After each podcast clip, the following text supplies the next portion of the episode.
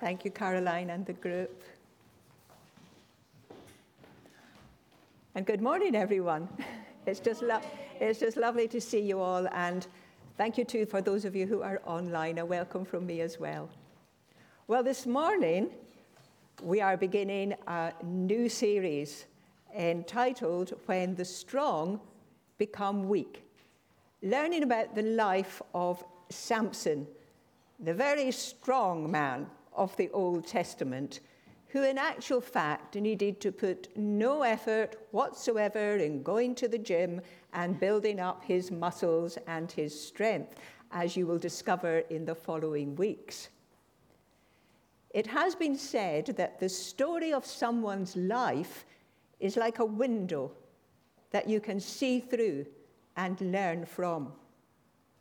If you like, it's a window of opportunity for us to allow God to speak and impact into our own lives and our own journey and story. So, throughout this series, I want to encourage you to ask God, what is it you want to teach into my life? What is it you want to speak into my life as we look through the window of Samson's life story? Well, we read about Samson's life in the book of Judges, and this book covers a period of about 200 years of Israel's history, following the entry of them settling into Canaan, the promised land, under the leadership of Joshua. Well, after Joshua, there was a leadership vacuum for the Israelites as a whole, and so God raised up these judges who were really leaders of groups of tribes and regions in the land rather than uniting the nation as a whole. They were concerned with issues of justice amongst the people, basically trying to sort out their problems. But they were also caught up with external problems because they were surrounded by hostile and pagan nations who regarded the Israelites in the land of Canaan as a threat to them. It was a very, very turbulent time in the history of Israel. And the book of Judges has been called an account of the dark ages. And in Judges chapter 13, that we are looking at today, the very first verse reads Again, they, the Israelites, did evil in the eyes of God. Again and again are words repeated over and over, again in the book of Judges. And it just captures and highlights a picture of a people who just continually broke their covenant relationship with God and who were on a downward spiral as far as life and living was concerned. And they experienced the consequences thereof. And in chapter 13, we find that God just gave them over to living under the domination of the Philistines which lasted for 40 years. As a people, they had just come to the point of just being oblivious to what was happening to them spiritually, socially, and morally. They had chosen to conform and had adopted a lifestyle of idol worship. There was sexual immorality and depravity. It was a culture of anything goes. And they had become just like all the other nations around them. Israel's decline was the result of choosing to leave God behind, out of sight, out of mind, out of life. And the vacuum was filled with ungodly alternatives, and it led to real despair. And yet, and yet, this is what is amazing about our God. He never let them out of his sight, nor out of his plans and his purposes. They were his loved, chosen people belonging to him.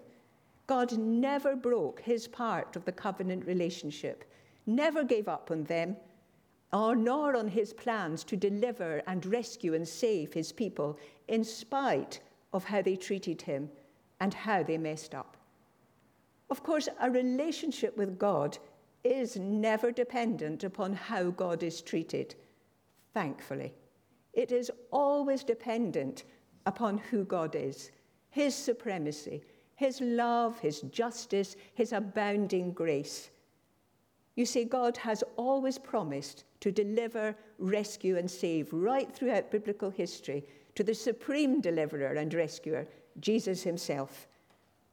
And I think that today we can be so very grateful that what our God says, He will do. He keeps His word, He keeps His promises. As we read in Psalm 33, verse 4 For the word of the Lord is right and true, He is faithful in all that He does. And so it was into this dark situation that Israel was in, living under Philistine oppression, into what was a cycle and a culture of despair.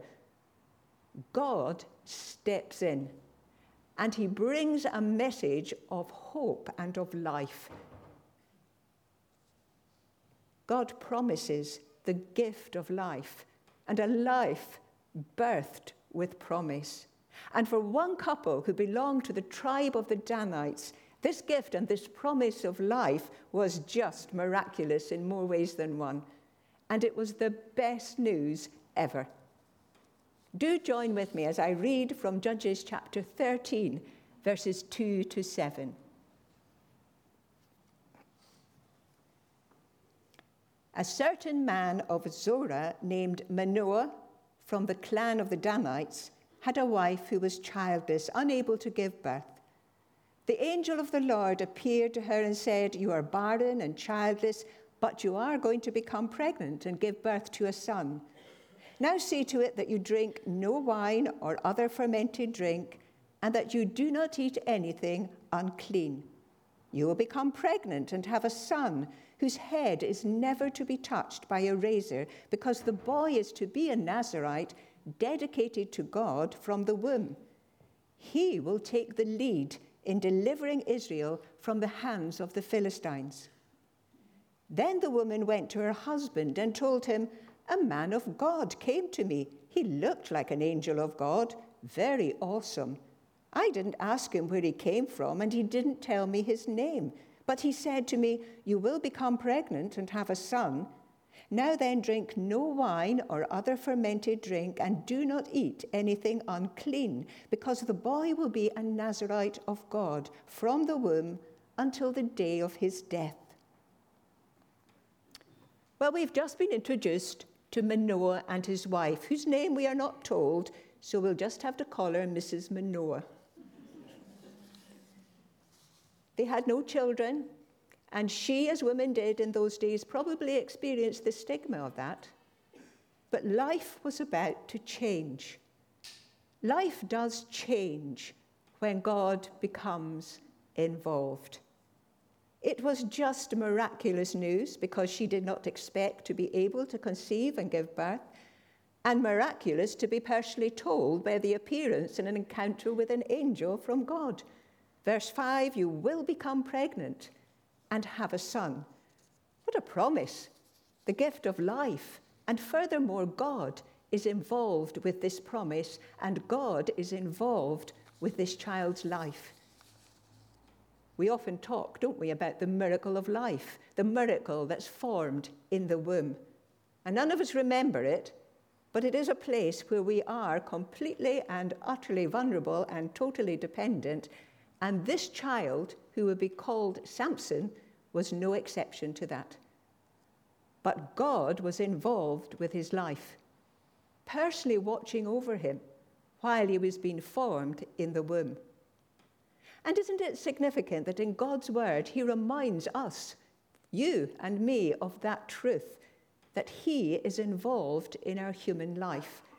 Psalm 139 for you created my inmost being. You knit me together in my mother's womb. I am fearfully and wonderfully made. God involved from the very outset of our lives and beyond.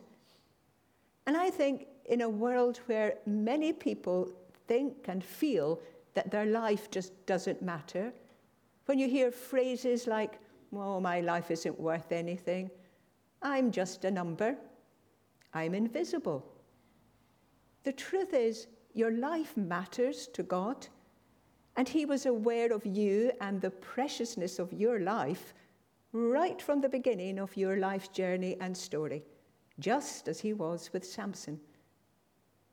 God is involved in human life, and life changes when God becomes involved.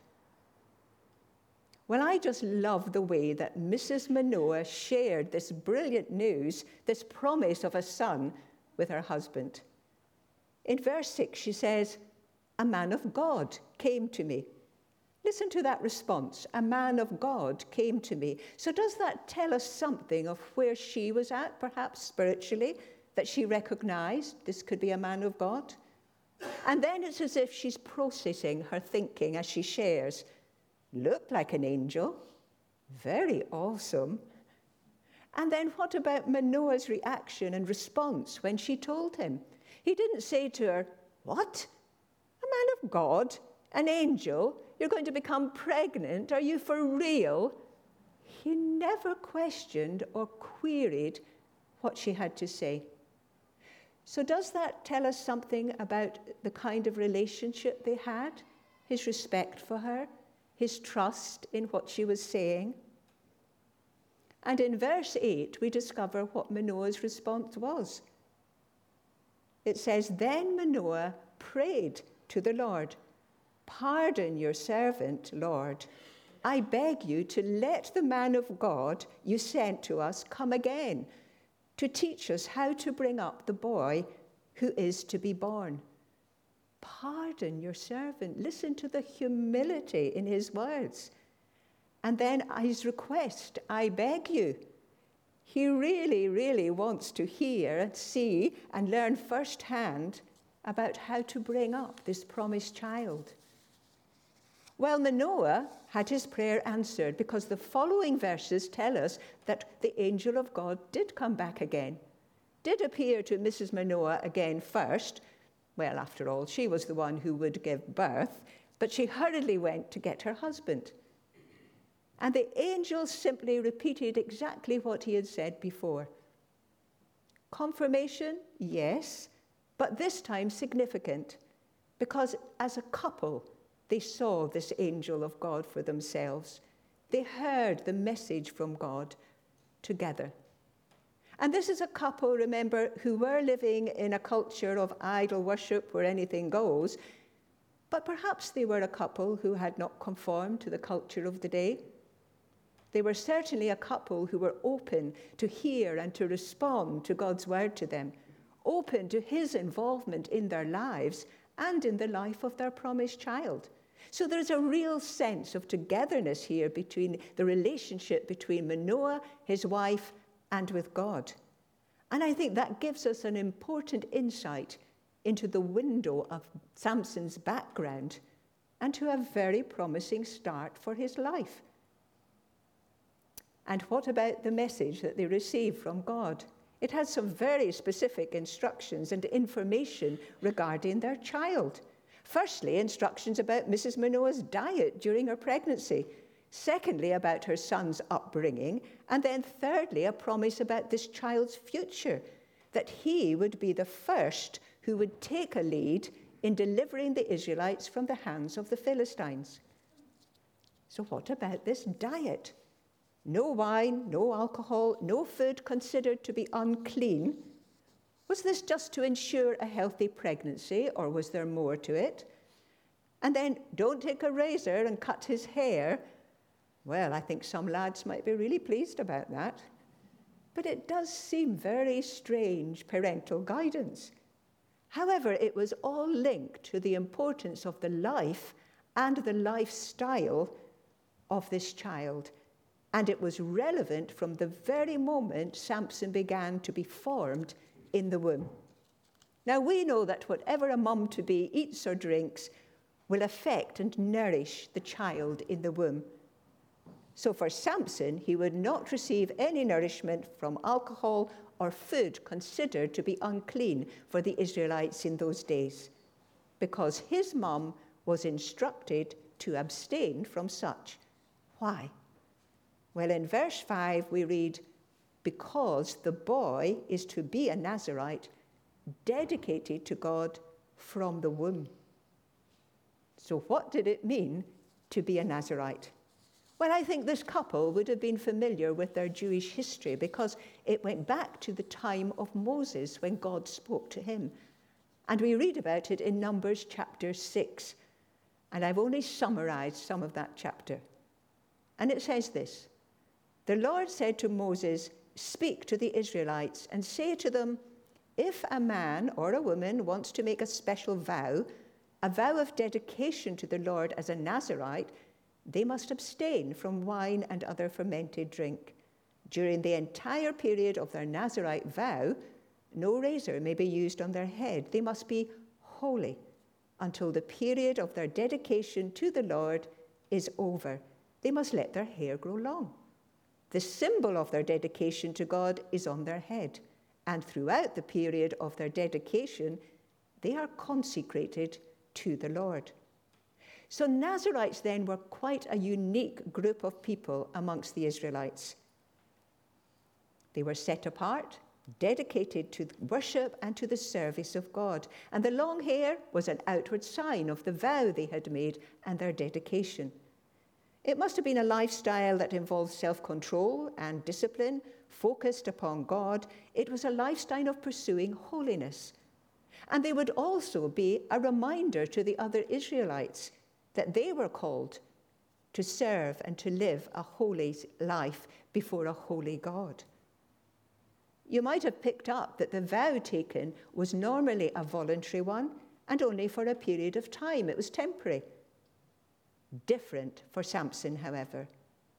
God was entrusting this couple with the parental responsibility of bringing him up in this godly, distinctive way, and for this to be a permanent dedication of his life to God. I think it must have been quite a challenge to bring a child up in this way, would have been going against the culture of the day that they were living in. But from what we gather, this couple were a good team and acted in obedience to God. Because when we get to verse 24 of this chapter, we read that Samson grew, he grew, and the Lord blessed him. And then, look what happens in verse 25. And the Spirit of the Lord began to stir him. Well, something significant is now happening in Samson's life. We can assume that he is now a young man on the threshold of life and he experiences the Spirit of God beginning to stir him. We are talking here about the powerful presence of the supernatural God moving in Samson's life beginning to stir him, wakening him up, awakening him to incline his ears and his heart towards God. The Spirit of God stirring him to move forward now in response to God's word for him and to God's plans for him. This is so significant in time for Samson.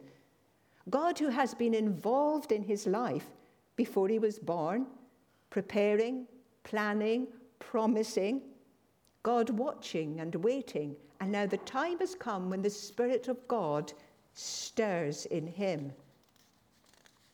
How will Samson respond? That is the big question. What will now unfold in Samson's life? The man birthed with promise, given the gift of life and a life of promise from God. Will Samson respond to God being involved in his ongoing life and journey. Watch this space. Come back next week and the following weeks, and you will find out what happens in his story. But as we have just begun to look through the window of his life, what about your life? My life? Is God involved? in your life and in your journey. You see, like Samson, your life and your life's journey matter to God. Our lives are precious to Him. We have been given the promise of life and a life of promise in Jesus. And the Spirit of God stirring in you is what causes you to make that response to Him. Behold, he says, I stand at the door and knock. And that's when life changes, when you open the doorway of your life. And Jesus enters in and makes himself resident by his Holy Spirit. And he personally becomes involved in your life and in your life's journey. D.L. Moody, who was a well known American evangelist, once said this Give your life to Jesus. He can do more with it than you can. I think that's great. He can do more with it than you can. And it's so true.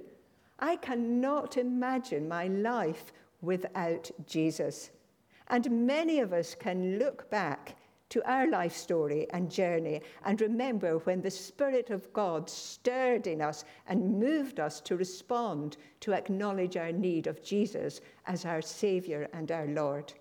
And our life story and journey, it changed because of Jesus. That was then. But what about life now? Are we continuing to be open and responsive to the Spirit of God stirring in us. Do you know the very first occasion that the Spirit of God moved is in Genesis 1, verse 2, when the Spirit of God hovered and moved over the waters at creation.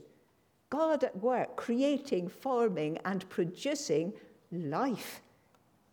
And if you just think about the occasions when you've either stood or sat by the sea and watched the waters, the motion of the water never stops, it's constant.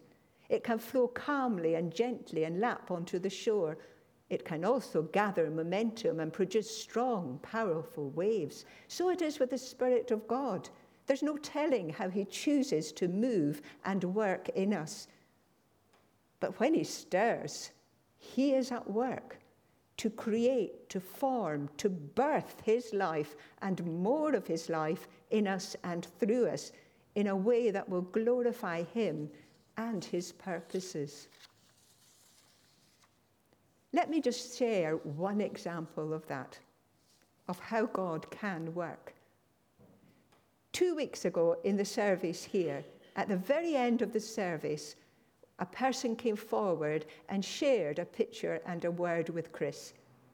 And the picture was of Jesus painting someone's portrait. And the word was, I haven't finished with you yet. And the scripture was Ephesians 2, verse 10. We are God's handiwork. He who began a good work in you will bring it to completion. Now, I personally have been familiar with that verse of scripture for quite a long time, at least in my head. But that morning, just the Spirit of God stirred in me and touched my heart with it. I haven't finished with you yet. We are God's handiwork. That applies to all of us. You see, one person was stirred by the Spirit of God to share that picture and that word. And as a result, God then uses it to stir someone else. That's how God can work. Keep stirring the ripple effect awakening our ears and our hearts to respond to God's involvement and ongoing involvement in our lives. The Spirit of God is often described as living water. I wonder, this morning, do you need the life of God to stir in you? Perhaps for the very first time.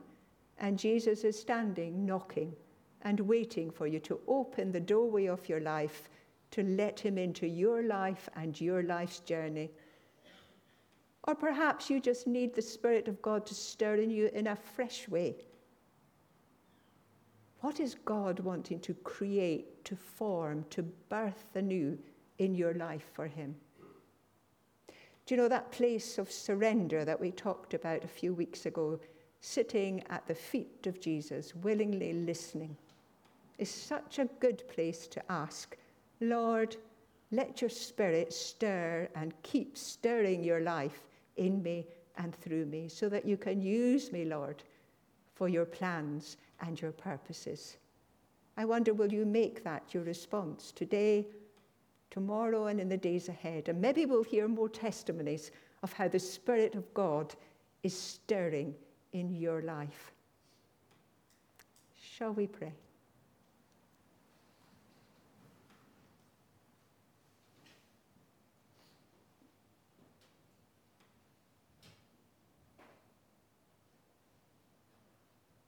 In the stillness, Father, we just want to bow and surrender before you. We want to say thank you for the life that you've given us, the promise of life in Jesus, and that it's a life filled with your promises.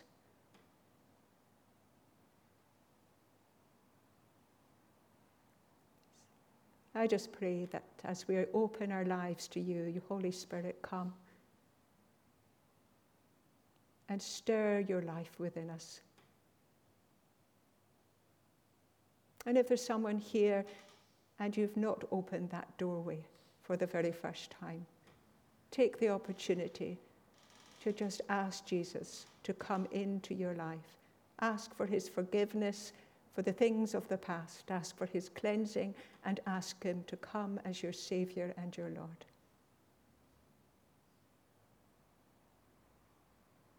Come, Lord. And if this morning you just sense that God wants to stir something fresh in you, whatever that may be, that He wants to produce something new in you and through you, ask Him to do that. Tell him you are willing. Come, Holy Spirit.